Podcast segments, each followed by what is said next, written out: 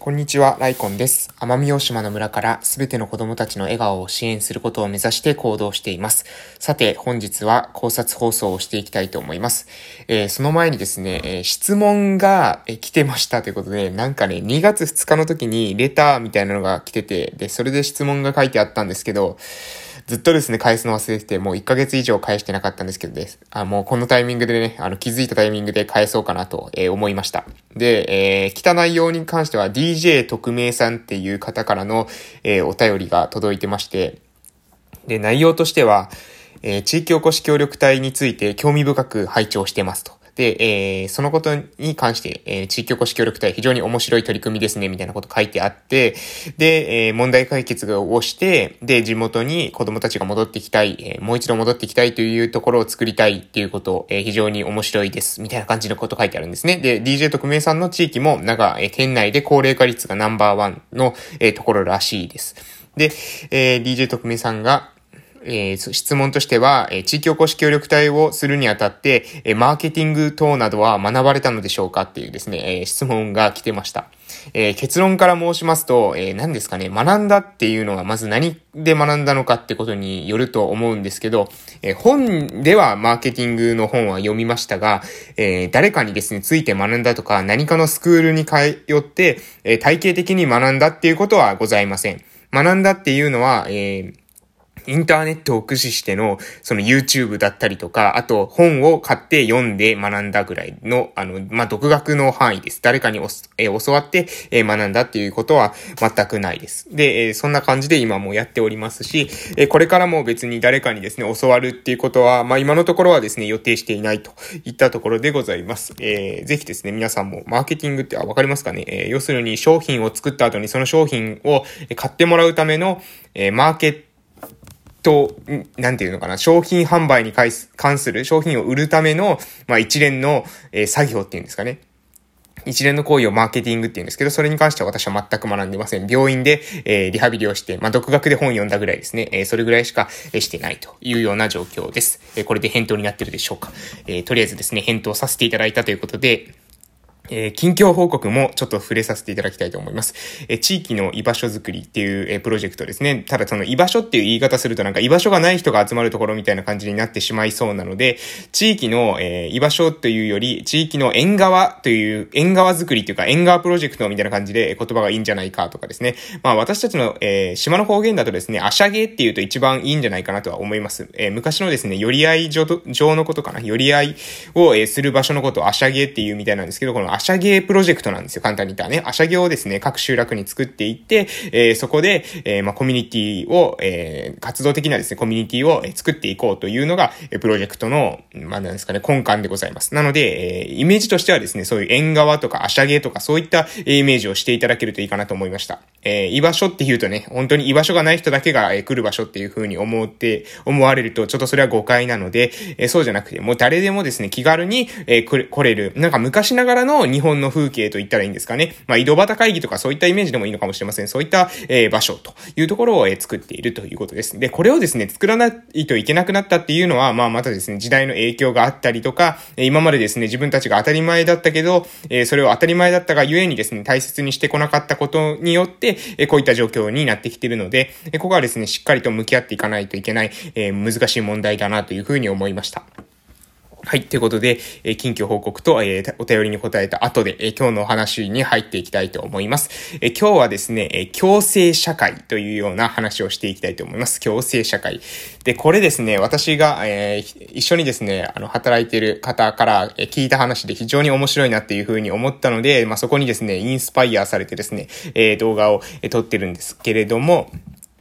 え動画じゃないですね。ごめんなさい。音声を撮ってるんですけれども、えその内容というのが、え私たちの村っていうのはですね、共生社会、え共生、地域共生というのを目指しますっていうのが、まあ、スローガンなんですね。共生、えつまり、え誰もがですね、住みやすい村ということですよ。誰もが住みやすい村を作りますと。子供から大人まで、え障害を持っている人とかですね、様々な人が、え住みやすい村を目指します。えみんなが、え住める、え村を目指しますっていうことをですね、プロジェクト、え目標に上げてるわけですね。スローガンに上げてるわけですが、えー、この地域共生社会っていうのは、まあなんか、この言葉で今言った分には、まあまあなんとなくイメージはわかると思うんですけど、それを実現していくとなるとですね、意外と難しいんですよ。結構難しくて。で、そこについてですね、話してて、で、よくですね、え、その、自分の、と一緒にですね、働いてる、先輩が言ってた話がね、非常に面白かったんですけど、共生の字が変わり出すっていう話をしてたんですよ。で、それ意味わかりますか？地域共生社会の共生って、共に生きるの共生なんですけど、えー、共生っていうのがですね、ね共生社会を作ろう、共生社会を作ろうって思って頑張って動いてるとですね、そのうち、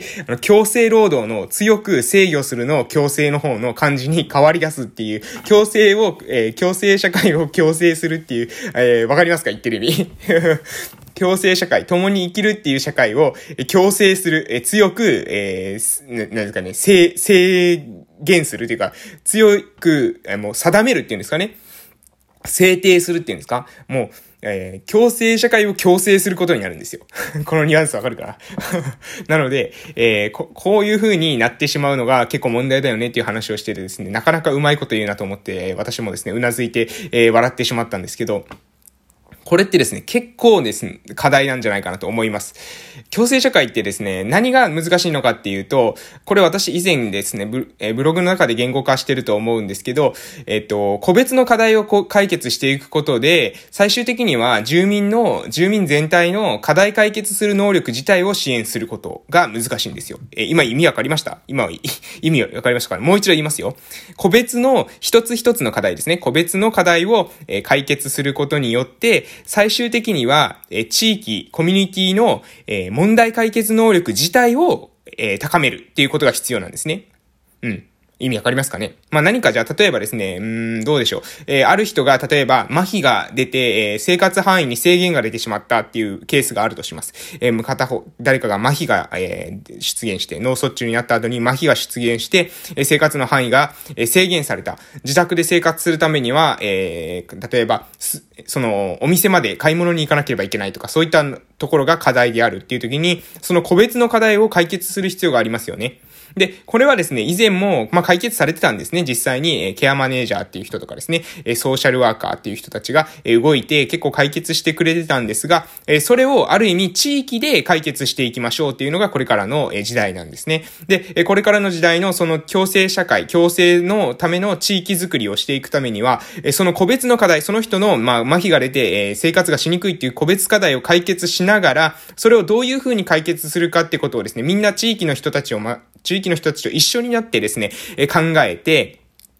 で、その結果ですね、その結果、えー、その地域自体の、その地域、コミュニティ自体の問題解決能力、問題を解決する力、えー、これと違うケースであったとしても何か問題が出てきたときに、地域で何か解決、これを解決していこうという力自体を育てるってことが重要なんですね。で、これはなんかね、育てるっていうとちょっと偉そうですけど、育つのを援助していくっていうのが、えー、必要なんじゃないかなと思います。えー、なんかケアマネジメントっていうとですね、なんかこっちがですね、マネジメント管理している、ちょっと上からの感じがすると思うんですけど、そうじゃなくてどっちかっていうと重要なのはこう援助ですね。サポート、支援ですね。その人たちが基本的には主体的に動いて、地域住民の人が主体的に動いて、それを後方支援するような、全力応援するような、え行政の関わり方とかですね、その他の、え地域以外の人たちの関わり方っていうのが、重要なんじゃないかなと、そういうふうに、思いました。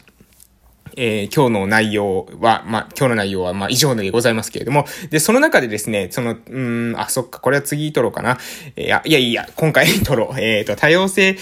多様性と、えー、何ですかね、その共生社会っていうものを、えー、作っていくときのポイントをですね、えー、地域の、に、えー、多様な、えー、個人が、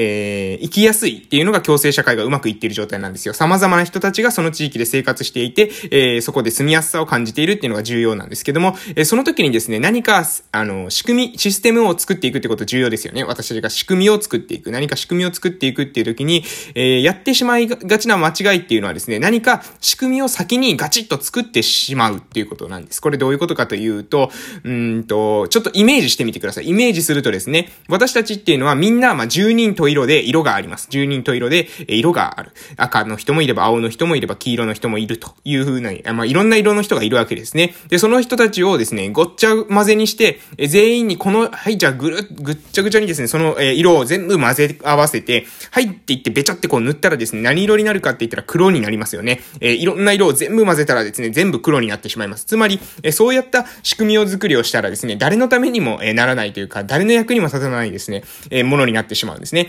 平等さを求めたあまり、いきなりですね、全員の意見をごちゃ混ぜにして解決しようとすると、何の解決にもならない、えー、解決策が出来上がってしまいます。なので、私が先ほど言いました、個別のケースに一個ずつ対応していくって言ったのは、これどういうことなのかというと、個別の問題を解決するっていうのは、例えば赤色の A さんの赤色の絵の具を先にこう塗ってみる。で、その後に青色を今度塗ってみる。で、黄色を塗ってみる。これがですね、絵の描き方ですよね。まさに、絵っていうのはこうやってあの描いていってですね、その上にまた色を重ねたりして、絵画っていうのを描いていくと思います。最初でですね、パレットの上で全部の色ごちゃ混ぜにしてですね、やったら全部黒色になっちゃいますのでね、えー、先にその何、その人たちの個性をまず書き出して、またそれを突き出して、突き出して、突き出してという感じでですね、え、絵画、美しい絵画を完成させるっていうのが、多様性のですね、コミュニティを作っていく上で非常に重要なポイントなんじゃないかなというふうに思いました。え今日の内容をまとめさせていただきますと、共生社会っていうのが共に生きる社会がですね、え強く制御する、え社会に、えなっている、え地域があるということで、えそこはご注意をということと、え多様性の持ったですね、その地域コミュニティ主体を、え作っていく際には、え一気にですね、ごちゃ混ぜにしてルールをガチッと作るんではなくて、個別のケースに対応していきながら、えそこをですね、そこをサポートしながら、え地域づくりをしていくってこともが、非常に重要である。そしてもう一つは、え最後に、えもう一つ、えー、だったかな。えー、もう一つ重要だというふうに思ったのは、えっ、ー、と、なんだったっけあ、もうごめんなさい、忘れました。ということで、えー、忘れたので、終わらせていただきたいと思います。えー、ライコンラジオでは朝と夕に1日に2回を配信をしております。まあ、こんな感じでですね、割と適当に、えー、配信しておりますけれども、えー、ちょっとですね、何か皆様の、えー、生活の中でヒントになると嬉しいなというふうに思います。毎日配信続けていきますので、また聞きに来ていただけますと大変嬉しいです。あ、ちょっと今日早口になったなと今気づきましたが、えー、次回以降はまたゆっくりに戻していきたいと思います。それでは最後まで聞いてくださってありがとうございました。またお会いしましょう。失礼しました。